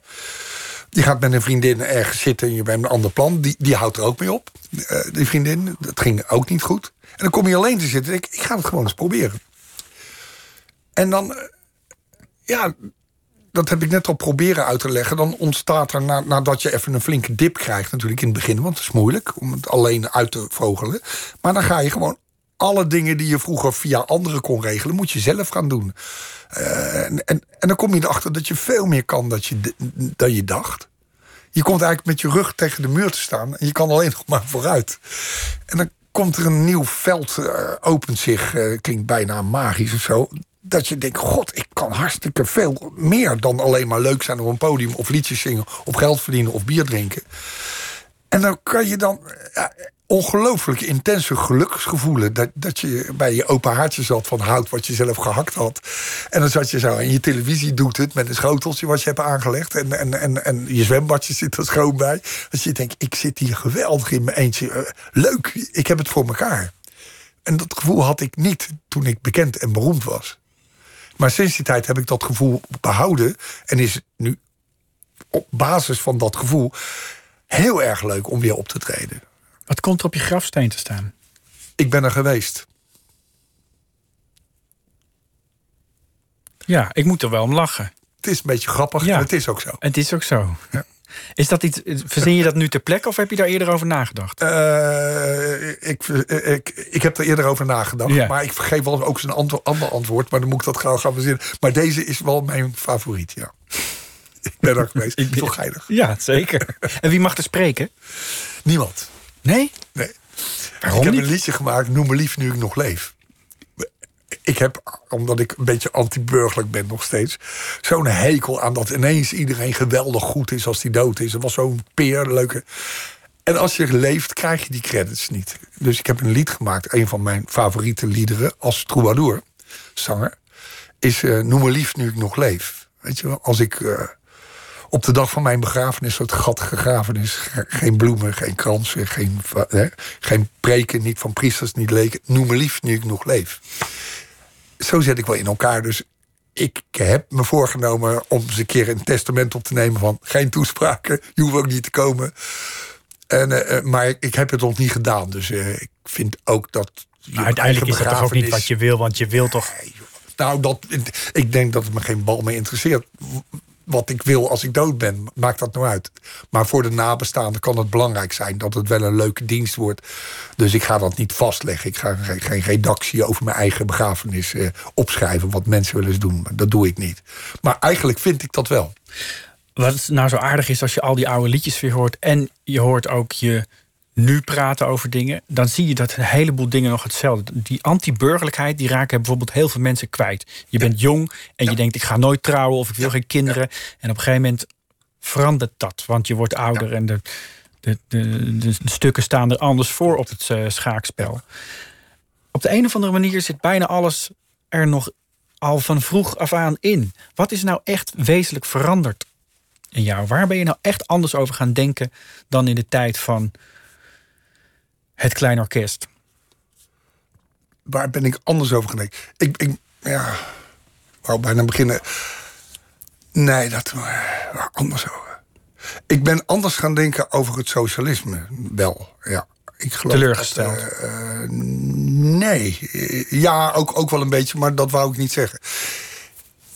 Ik, dacht echt vroeger dat gelijkheid, eh, dat dat echt kon. Maar ik ben erachter gekomen later door Darwin. eh, dat heeft met elkaar te maken. Gedacht van, gelijkheid is niet des mensen. Ik denk dat mensen het wel leuk vinden om, om een beetje ongelijk te zijn. Dat, eh, niemand eh, misgunt Johan Cruijff roem of geld. We vinden het wel leuk om helden te hebben. Mensen die meer verdienen dan wij kunnen verstreven. En vroeger dacht ik, als we nou allemaal maar gelijk gelden... echt zo raden, communistisch-achtig eh, links was ik. Dat ben ik niet meer, want ik geloof dat ook de oplossing niet is. Wel, dat er een onderkant is eh, en een bovenkant die afgetopt moet worden... Maar die ongelijkheid, dat is een soort smeerolie... waardoor mensen in beweging komen. Dus zo heel erg basistisch ben ik niet meer als vroeger. Dat is wel veranderd. En verder eh, ben ik nog steeds wel anti-burgerlijk. Alleen vroeger was ik er echt tegen. En tegenwoordig denk je, ja, ach, eh, dat is een keuze. De een eh, houdt daar niet zo van en de ander wel. Vroeger wel irriteerde me dat heel erg als mensen dat Het, waren. sprak je, het raakt je ook persoonlijk, omdat vrienden je eigenlijk ver- verraden. Op het moment dat ze wel die keuze maken, dan waren ze weg. Ja. Ja, ja, dat ja, klopt. Ja. Wat ga je nou de komende 14 jaar doen? De komende 14 jaar doen. Ja, eh, ah, om te beginnen ga ik zeker nog twee of drie jaar door met die voorstelling in Den Haag. Omdat lang? Ik onge nou ja, ik doe er maar 30 per jaar. Ik doe het Ja. alleen op zondagmiddag. Dus eh, normaal doe je een voorstelling 120 keer. Dus zou vier jaar kunnen doen. Paul van Vliet heeft het zeven jaar volgehouden, mijn voorganger. Maar ik vind het tot nu toe zo'n ongelooflijke eh, leuke voorstelling om te spelen. Heel dichtbij me zit hij. Dus eh, ja, dat is een enorme leuke klus om, eh, om dat te doen. En ik heb de smaak wel weer te pakken. Misschien ga ik wel wat nieuws schrijven daartussendoor. Maar heel veel in Spanje. Want dat zit ik nu ook, want het lijkt net of ik alleen maar werk. Maar ik werk een maand. Veel optredens. En dan ben ik een maand vrij. Ik, om de maand. En dus ik ga ook altijd nog steeds hout hakken en eh, bij de kachel zitten. Het land ploegen. En het, eh, nou ja, het land. Ik heb zo'n eh, boomgaard die geploegd moet worden. Dus dat doe ik. En dat vind ik leuk. Dus nou, lekker veel afwisseling. Reizen nog een beetje. En veel lezen. En dan hopen we lang en gelukkig te lezen. En als we maar lang genoeg doorpraten. Eindigt het altijd met de dood. natuurlijk. Ja, toch? Maar doodgaan is wel het laatste wat ik doe. Hè? Ja, toch? Laten we het daarop houden. Dankjewel, Harry Jekkers. Geweldig dat je hier was. Eh, en veel succes met die voorstelling. Ja, mensen kunnen er geen kaarten voor kopen, want het is allemaal In Den Haag niet meer. nee. tot in lengte van dagen uitverkocht. Maar eh, je bent nog wel van plan om er wat eh, voorstellingen aan vast te Ja, plakken. en dan dus komt er weer plek, denk dan ik. komt er weer nieuwe kansen. Dankjewel. Oké, graag gedaan.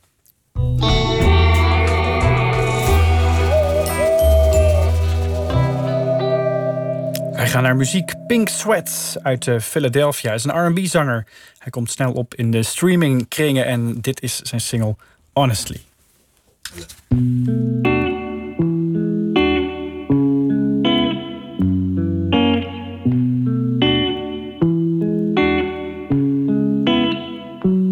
She said, Baby, I'm afraid to fall in love. What if it's not reciprocated? I told her, Don't rush, girl, don't you rush. Guess it's all a game of patience. She said, What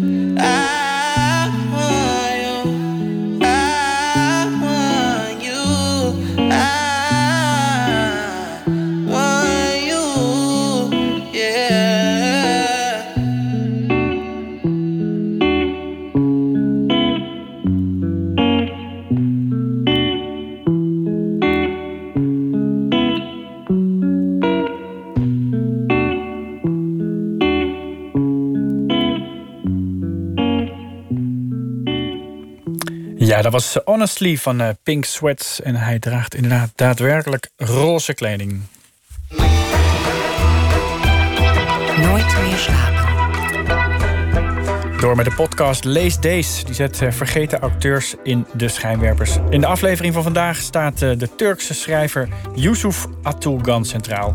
En vooral zijn boek Hotel Moederland.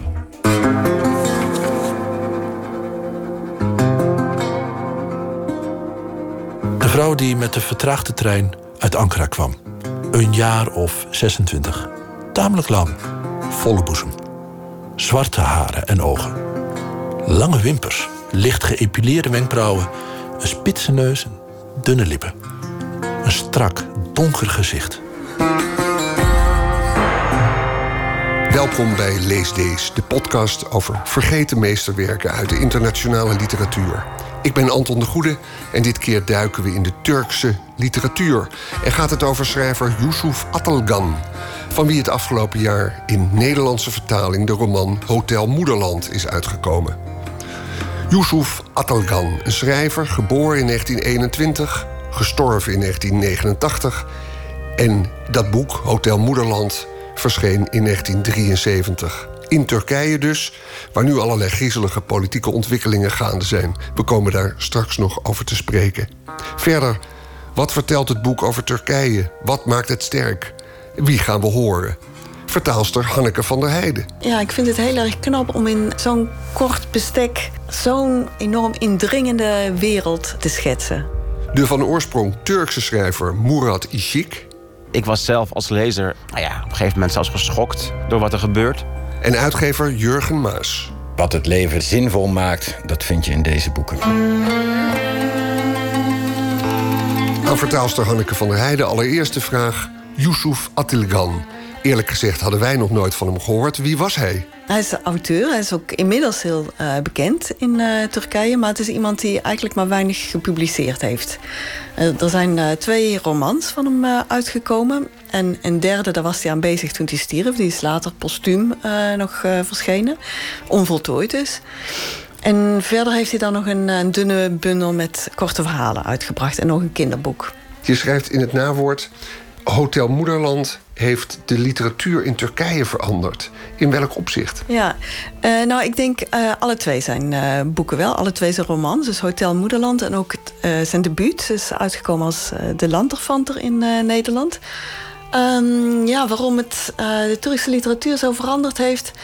Ik denk omdat Yusuf Atılgan wel een van de eerste Turkse schrijvers was die keek naar de gevolgen van alle maatschappelijke uh, omwentelingen die, uh, die plaatsvonden in zijn tijd, maar ook daarvoor. Hè, dus uh, rond de stichting van de Republiek Turkije. En die is gesticht in 1923. En hij keek als een van de eerste literaire auteurs naar de gevolgen van die omwentelingen voor individuen. En er werd heel veel geschreven over wat al die omwentelingen tot stand hadden gebracht, wat ze veranderd hadden in het land, in de politiek. Uh, in het maatschappelijk uh, bestel. Maar het ging eigenlijk nooit zo om het individu. En Yusuf Atılgan is een van de eerste die zich daar juist heel erg om bekommerde. En dan vooral vanuit het oogpunt van mensen die ja, geen plaats hebben in, in het hele maatschappelijke bestel. Het is of omdat ze het niet willen of omdat ze het niet kunnen. Hij stak een sigaret op en drukte die voor die op was in de asbak uit. Hij wachtte niet tot twaalf uur, er kwam nu niemand meer.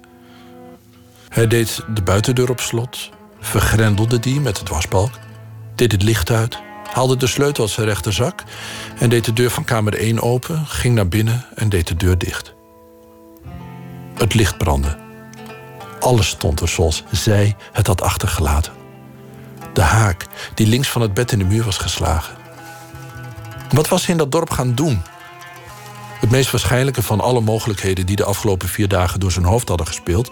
Misschien was haar broer daar als leraar aangesteld. Dan bleef ze hooguit een week.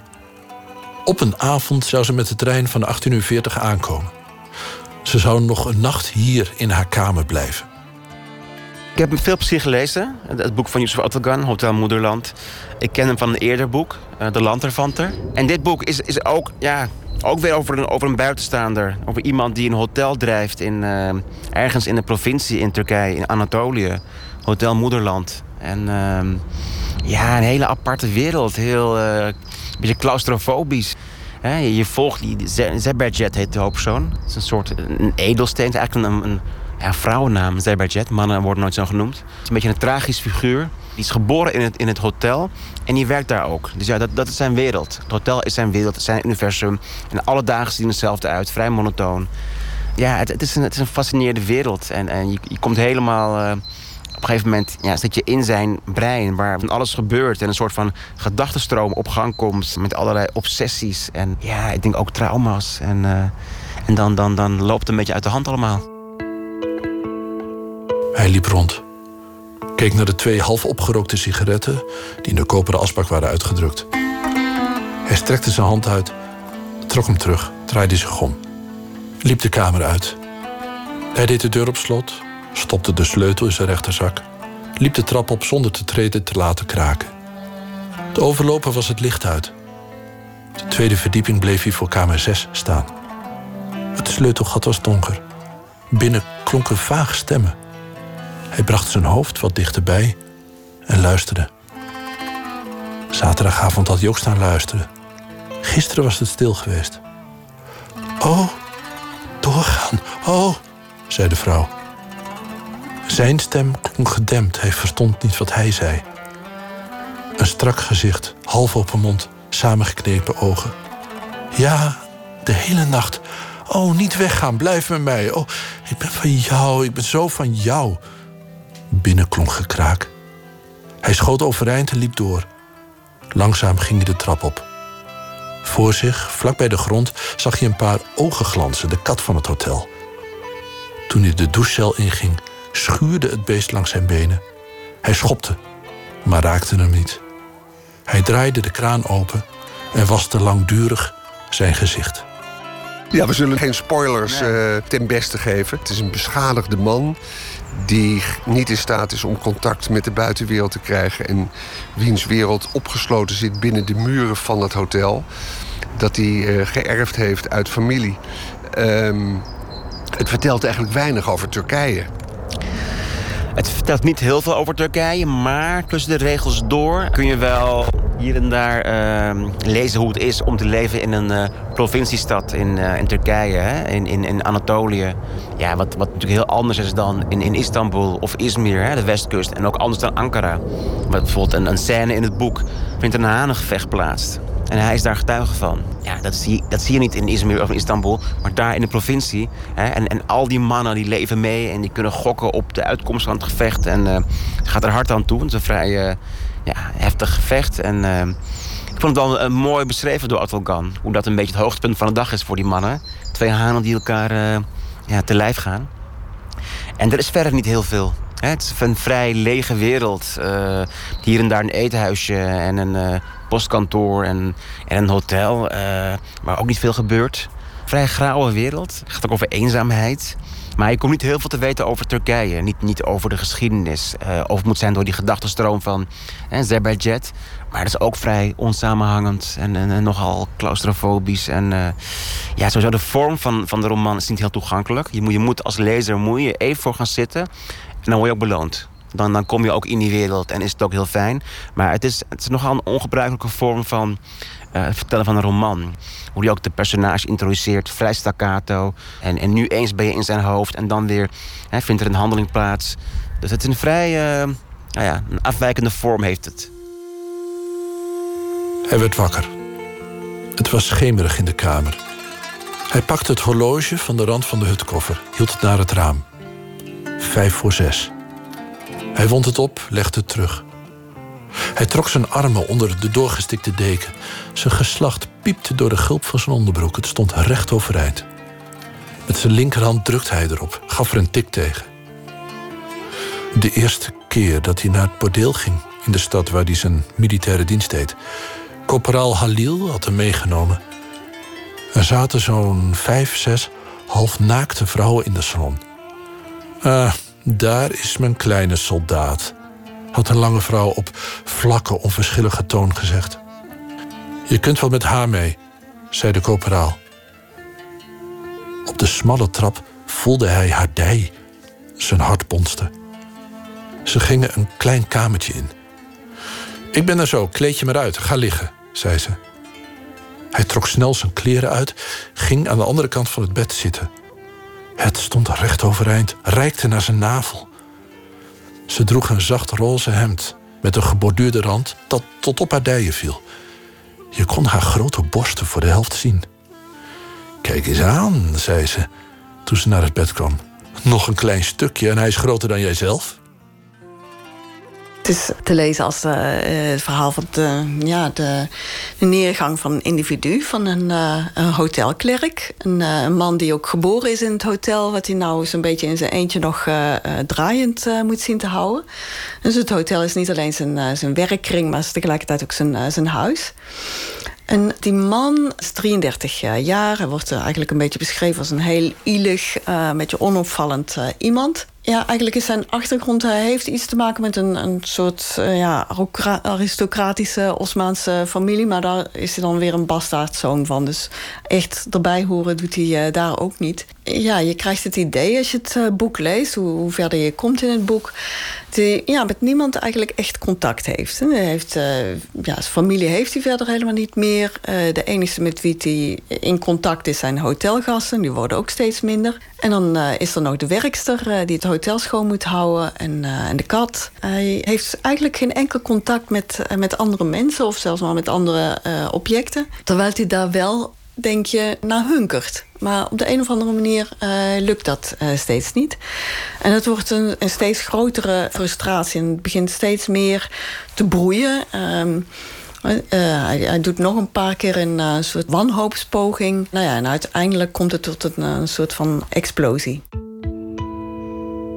De werkster. Donkerblond haar, donkerblauwe ogen. Een lang gezicht, een wipneus, een tamelijk grote mond, de voortanden enigszins vooruitstaand, volle lippen. Van gemiddelde lengte, mollig. Haar benen lichtelijk krom. Een jaar of 35. Een man uit een ver dorp die beweerde haar oom te zijn, bracht haar tien jaar geleden hier ze had een bundeltje spullen onder haar arm.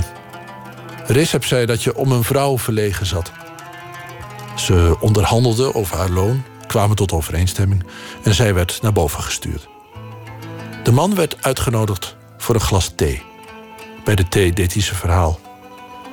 Ze hadden haar in huis genomen. Haar vader en moeder waren dood. Toen ze 17 was, hadden ze haar uitgehuwelijkt in de huwelijksnacht had haar man haar tegen de ochtend teruggestuurd omdat ze geschonden zou zijn. Als je tegen haar zegt: Zeg, meid, sloerie dat je bent, wie heeft dat gedaan? Zegt ze: Ik weet niet. Meer krijg je er niet uit. We hebben er geslagen enzovoort, maar ik weet niet, echt niet. Dat is alles wat ze zegt. Wat weer wel opvalt, is dat hij eigenlijk op een ontzettende openhartige manier over seks schrijft ook. Waarvan ik zou denken, dat zal in Turkije in zijn tijd uh, best ingewikkeld zijn. Ja, ja, ik denk het wel inderdaad. Hij was toch al, ja, in, in zijn boek is hij vrij uh, uitgesproken. Seks, uh, geweld. Ik denk niet dat dat heel gebruikelijk was in die tijd om zo ja, open te schrijven. Zo echt, echt zonder censuur en, en hij laat het gebeuren. En uh, Turkije ook in die tijd zeker was toch vrij conservatief, denk ik, op dat gebied. Dus hij, viel wel op op die manier. Ja, toch een beetje een vreemde eend in de bijt. Yusuf Atılgan. Ik denk ook wel in die zin een kleurrijk figuur. En, en, en iemand die toch wel die toch maar deed. En niet bang was uh, voor, voor kritiek. Met Hanneke van der Heijden praat ik door over deze vertaling... en het literair vertalen uit het Turks in het algemeen. Klopt het dat dankzij haar nu dit boek er ligt? Ja, ik ben wel een van degenen die uh, tegen de uitgever uh, uh, Jurgen Maas heeft gezegd dat, ja, dat het mij belangrijk leek dat het in het Nederlands vertaald zou worden. Ja, want je bent de eerste die het ooit vertaald heeft in het Nederlands. Ja, er is eigenlijk nog niet zoveel vertaald uit Turkse literatuur. Dus het is heel makkelijk om de eerste te zijn die een, een boek heeft vertaald. En dus met vertaling uit het Turks eigenlijk nog niet zo dat we aan, al aan hervertalingen toe zijn. Omdat er nog zoveel is wat uh, nog helemaal nooit in het Nederlands is verschenen. Wij hebben in Nederland hebben we het uh, Letterenfonds. Dat ook uh, Nederlandse literatuur promoot in het buitenland. Je zou zeggen Erdogan en zijn mannen die zo graag het nationalistisch erfgoed verspreiden en trots op zijn... die zouden daar misschien geld, geld in moeten pompen. Want dat gebeurt kennelijk helemaal niet. Uh, jawel, er is een, uh, ja, er is een uh, subsidiefonds voor uitgevers. Dus uitgevers buiten Turkije die een, een boek, literair, dus literaire fictie uh, uit het Turks willen laten vertalen... die uh, kunnen een aanvraag doen, een subsidieaanvraag. En precies zoals Nederland eigenlijk ook een subsidiefonds heeft... voor uitgevers in het buitenland die uh, Nederlandse literatuur willen laten vertalen. Wat grappig. En is dat fonds ook bij dit boek toeschietelijk geweest? Volgens mij wel, ja. ja. Nou ja, wat goed. Ja ik, ja, ik weet eigenlijk niet of Jurgen daar zo blij mee is. Want hij heeft inderdaad tot nu toe ehm, aanvragen gedaan dat maar niet uitzenden. Oké, okay, uh, ik zet hem nu uit. De vertaalster weet niet of uitgever Jurgen Maas wel blij is... als ze over de overheidssubsidie vanuit Turkije vertelt. Oké, er bestaat dus een subsidiefonds in Turkije... en dat fonds heeft de uitgaven mede mogelijk gemaakt. Iets wat trouwens niet vermeld staat in het boek. Terwijl wel het Nederlands Letterenfonds wordt bedankt. Murat Ishik over deze financiële ondersteuning uit zijn moederland door het Turkse ministerie voor Cultuur en Toerisme. Moet je je als Nederlandse uitgever in deze tijd eigenlijk wel inlaten met die Turkse overheid? Ja, ik moet zeggen, dit is nieuw voor mij. Dat is gesubsidieerd door Turkije. Het is ook door het Letterenfonds gesubsidieerd, dit, dit boek. Mhm. Dus, uh, en ik zie het wel als een kritisch boek. In die tijd, uh, hij heeft zelfs een tijdje vastgezeten, Atulgan. Uh, omdat ze hem aanzagen voor een communist. Uh, links iemand die, die tegen de stroom inschrijft ook over, over buitenstaanders in een tijd waarin Turkije toch vrij eh, nationalistisch was. Ja, om, om de eenheid te bewaken en, en, en minderheden het heel zwaar hadden. Schreef Yusuf, ja, toch wel een kritisch boek. Hè, over, over buitenstaanders die niets moeten hebben van nationalisme. Die hun eigen pad kiezen. En daardoor is het, is het wel een hele ja, kritische schrijver. Die niet heel goed viel bij de machthebbers in die tijd. Nee, dus eigenlijk zeg je, je moet gewoon per titel kijken of je een boek al dan niet wil vertalen. En als er een potje is vanuit Turkije, waarom zou je er eigenlijk niet gebruik van maken? Ja, ik ken het potje niet uit Turkije, moet ik zeggen. Maar ja, je moet inderdaad per boek kijken. Uh, ja, wat heb je in handen en, en, en wat voor schrijver is het en, en waar gaat het boek over en, en lees het. En, en, en dit is inderdaad toch wel een kritisch boek. Het is woensdag 18 april 2018. En ik vraag Jurgen Maas, de uitgever van Hotel Moederland... of hij überhaupt als uitgever nog wel iets te zoeken heeft... bij die Turkse overheid, gezien de ontwikkelingen in het land. Ja, nou, dat is een boeiende vraag. Maar allereerst, dit is natuurlijk geen nationalistische literatuur. Kijk, in Nederland kun je bij het Nederlands Letterenfonds... en dan nog een speciale afdeling, SWOP... Daar kun je subsidie krijgen als je klassiekers uitgeeft, uh, vertaald naar het Nederlands. En, um, althans, daar kun je aanvragen. Een van de voorwaarden is dat je eerst moet kijken in het land van herkomst. Of je daar geld uh, kunt halen. En in Turkije is het zo dat bij het Turkse ministerie van Cultuur er een afdeling is. Die heet TEDA. En die financiert vertalingen van Turkse auteurs naar het buitenland. En dan kun je geld aanvragen. Uh, dan moet je kiezen of voor de productiekosten of voor de vertaalkosten. En ik heb dus ook voor het eerste boek van Attogan dat ik heb uitgegeven, De Lanterfanter, uh, subsidie aangevraagd bij TEDA. En uh, 50% gehonoreerd gekregen. En dan aanvullend uh, financiert het Nederlands Letterenfonds. Over wat voor bedragen gaat dat? Dat gaat volgens mij ongeveer over dat ik dacht dat de vertaalkosten tussen de vier, rond de 4.000, 5.000 euro waren. En dan heb ik 2.500 euro gekregen. Toen ik opnieuw een titel van Yusuf Atakan wilde gaan uitgeven, Hotel Moederland, uh, heb ik opnieuw subsidie aangevraagd bij TEDA. Alleen wat er toen gebeurde was dat er uh, de koep kwam tegen Erdogan. De echte koep, de uh, in scène gezette koep, dat weet ik allemaal niet. En TEDA vergaderde normaal gesproken twee keer per jaar, minimaal, maar kwam niet meer bij elkaar. Op het moment dat je subsidie aanvraagt trouwens bij TEDA... doe je dat ook tegelijkertijd bij het Letterenfonds, bij SWOP. Maar dan zet je dus in, ik heb dit bedrag aangevraagd bij, uh, bij TEDA. Dat duurde zo lang in Turkije. Ik heb een paar keer gebeld. Uh, zeiden ze, we weten nog niet wanneer we gaan vergaderen. Gemaild, geen antwoord gekregen. En op een gegeven moment heb ik ze wel aan de telefoon gekregen... en gezegd, luister, dat boek dat komt eraan. Dat ga ik gewoon uitgeven. Jullie hebben nog geen beslissing genomen over die subsidie. Dat betekent dat uh, jullie niet genoemd zullen worden in het boek. Als ik het nu uitgeef, is dat problematisch. Want dat is in principe een van de voorwaarden. En uh, dat vonden zij niet problematisch. Dus toen heb ik dat boek uitgegeven... En, uh, maar ik zei dus ook, hè, uh, aangevraagd voordat de koeper was. En twee, drie maanden nadat het boek verscheen... dus ik denk begin dit jaar... eh, kreeg ik bericht van Tedda dat zij een deel van die, van die vertaalkosten... ik meen in dit geval 2200 euro, weer financieren. Het is alleen echter ook zo dat ik dus volgend jaar weer met een Turkse klassieker kom... van een dame... En eh, toen bedacht, ja, maar wacht eens even... wil ik nog wel geld gaan aanvragen bij TEDA? Want eh, Turkije, eh, veel schrijvers zitten vast. Veel journalisten, de persvrijheid is er in feite niet meer... is monddood gemaakt. Ehm, wil ik wel geld aanvragen van een ministerie... van een dictatuur in wording? En ehm, dat vond ik een hele moeilijke vraag... omdat bijvoorbeeld eh, Orhan Pamuk... eh, in een fantastisch interview eh, bij de BBC... BBC Hard Talk, zei... luister, op dit moment is 51% voor Erdogan... ik citeer hem niet letterlijk, hè, en 49% niet van de Turken. En, eh, maar feit blijft, het is geld van een ministerie. Het is ook zo, wat ik begrepen heb... dat eh, de Europese Unie projecten die zij deden... culturele projecten die zij deden... samen met Turkse ministeries on hold hebben gezet. Nu heb ik dat niet helemaal uitgezocht. Ik heb dat ook voorgelegd bij het eh, Letterenfonds... van wat daarmee te doen. Het Letterenfonds heeft daar nog geen standpunt over ingenomen. Die discussie speelde namelijk ook rond Polen... Maar daar gaat het gewoon door qua aanvragen. En uh, ik heb eigenlijk voor mijzelf besloten om uh, voor dat boek dat gaat komen volgend jaar geen geld aan te vragen bij TEDA. Ik heb namelijk ook geprobeerd om erachter te komen of... Kijk, die, al die ministeries zijn gezuiverd.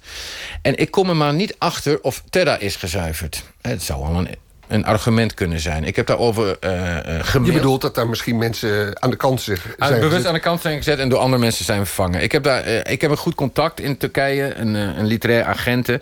Maar die kon mij daar ook geen duidelijkheid over geven. Wat ook nog meespeelt is bijvoorbeeld dat... ik meen in begin jaren 2000, 2005... ik weet het niet precies meer, kan ook iets later zijn geweest... bijvoorbeeld een schrijver als Orhan Pamuk op dat moment politieke problemen had in Turkije... omdat hij de term Armeense genocide gebruikte. En er een, reële kans bestond op vervolging. Zijn werk werd gewoon vertaald naar andere landen... betaald vanuit een Turks ministerie. Dus wat is wijsheid? En ik denk dat als je twijfelt over iets... moet je het altijd doen. Maar nu niet. Dus uh, ik ga daar uh, nu geen geld aanvragen bij uh, TEDA. Als je twijfelt over iets, moet je het altijd ik, doen, ja, maar nu niet. Ja. Het is absoluut in tegenspraak met elkaar. Maar ik zeg altijd bij twijfel doen. maar ik, ik, ik weet nu te weinig. En als je te weinig weet, moet je het niet doen. Ja. Nou ja, dat is heel wijs eigenlijk gedacht vanuit dat je als uitgever het vrije woord koestert. Ja. En uh, op alle terreinen ja. zekerheid wil hebben. Ja. Nou ja, precies. Ja, beter kan ik het niet verwoorden, Anton. Maar dat is het natuurlijk. Dan zijn we het eens, Jurgen Maas. En laat er geen misverstand over bestaan. We zijn je dankbaar voor je uitgeverswerk. Voor die acht titels per jaar die je met zorg uitgeeft... op eigen risico. Vaak juist niet de bestsellers. Wat maakt tenslotte dat jij zo viel voor Hotel Moederland... en eerder voor die andere roman van Yusuf Atalgan, De Lanterfanter? Als je zin aan het leven wilt geven, zou je eigenlijk sowieso moeten lezen. Want wat kun je met literatuur? Je kunt, het, uh, je kunt in het hoofd, in een personage... Uh, het hoofd dat niet van jouzelf is, het personage dat je niet bent, stappen. Dus je kunt andere levens leiden. En wat het leven dan zinvol maakt, dat vind je in deze boeken.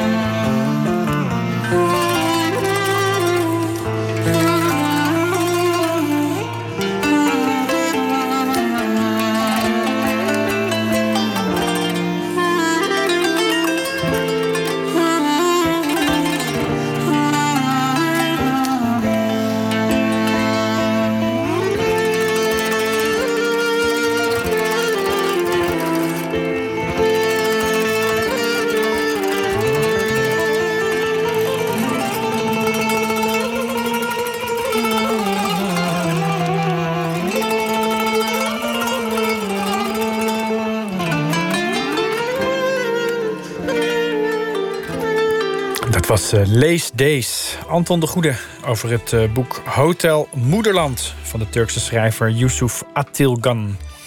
Een roman uit uh, 1973. U hoorde vertaalster Hanneke van der Heijden... en schrijver Murat Isik en de uitgever Jurgen Maas.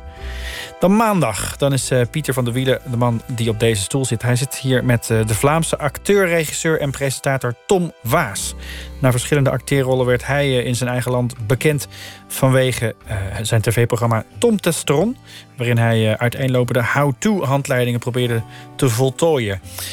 en daarna ging hij ook nog eens op reis met het reisprogramma Reizen Waas... waarin hij allerlei landen bezoekt waar de gemiddelde toerist vooral niet komt. De serie is inmiddels alweer toe aan uh, zijn uh, vierde seizoen. Successerie dus. Uh, in de serie en in het gelijknamige boek Reizen Waas Europa... volgen we hem tijdens zijn reizen naar onder andere Noord-Ierland... Spanje, Polen, IJsland, Azerbeidzjan en Oekraïne. Dat dus maandag. Straks nog de nacht van de radio van BNN-Vara. Ik zou zeggen een hele goede nacht.